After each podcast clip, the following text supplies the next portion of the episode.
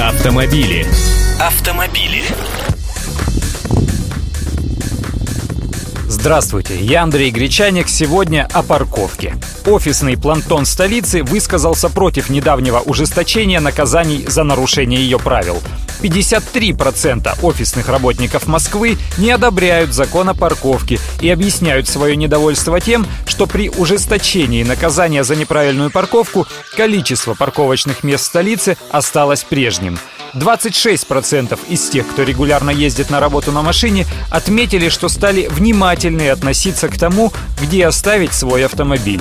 8% опрошенных прямо сознались, что им приходится нарушать правила в связи с нехваткой парковочных мест возле офиса. Такие цифры приводит служба исследований компании Headhunter. Ну и дальше.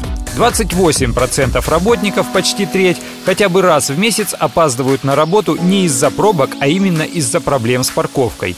Каждый третий бросает машину в близлежащих дворах, на дороге, на тротуаре или даже ставит на газоне перед офисом. Причина в нехватке бесплатных парковочных мест. 15% опрошенных офисных работников просто не могут позволить себе оплатить парковку. 7% опрошенных ставят машину на далеко расположенную общественную стоянку или парковку других организаций. Сложная ситуация. Но у нас, как известно, строгость закона компенсируется необязательностью его исполнения. Так что 94%, подавляющее большинство опрошенных, ни разу не получали штрафы за неправильную парковку возле своего офиса.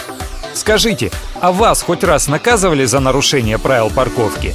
И как вы предпочитаете действовать, если машину негде припарковать по правилам? Автомобили. Автомобили.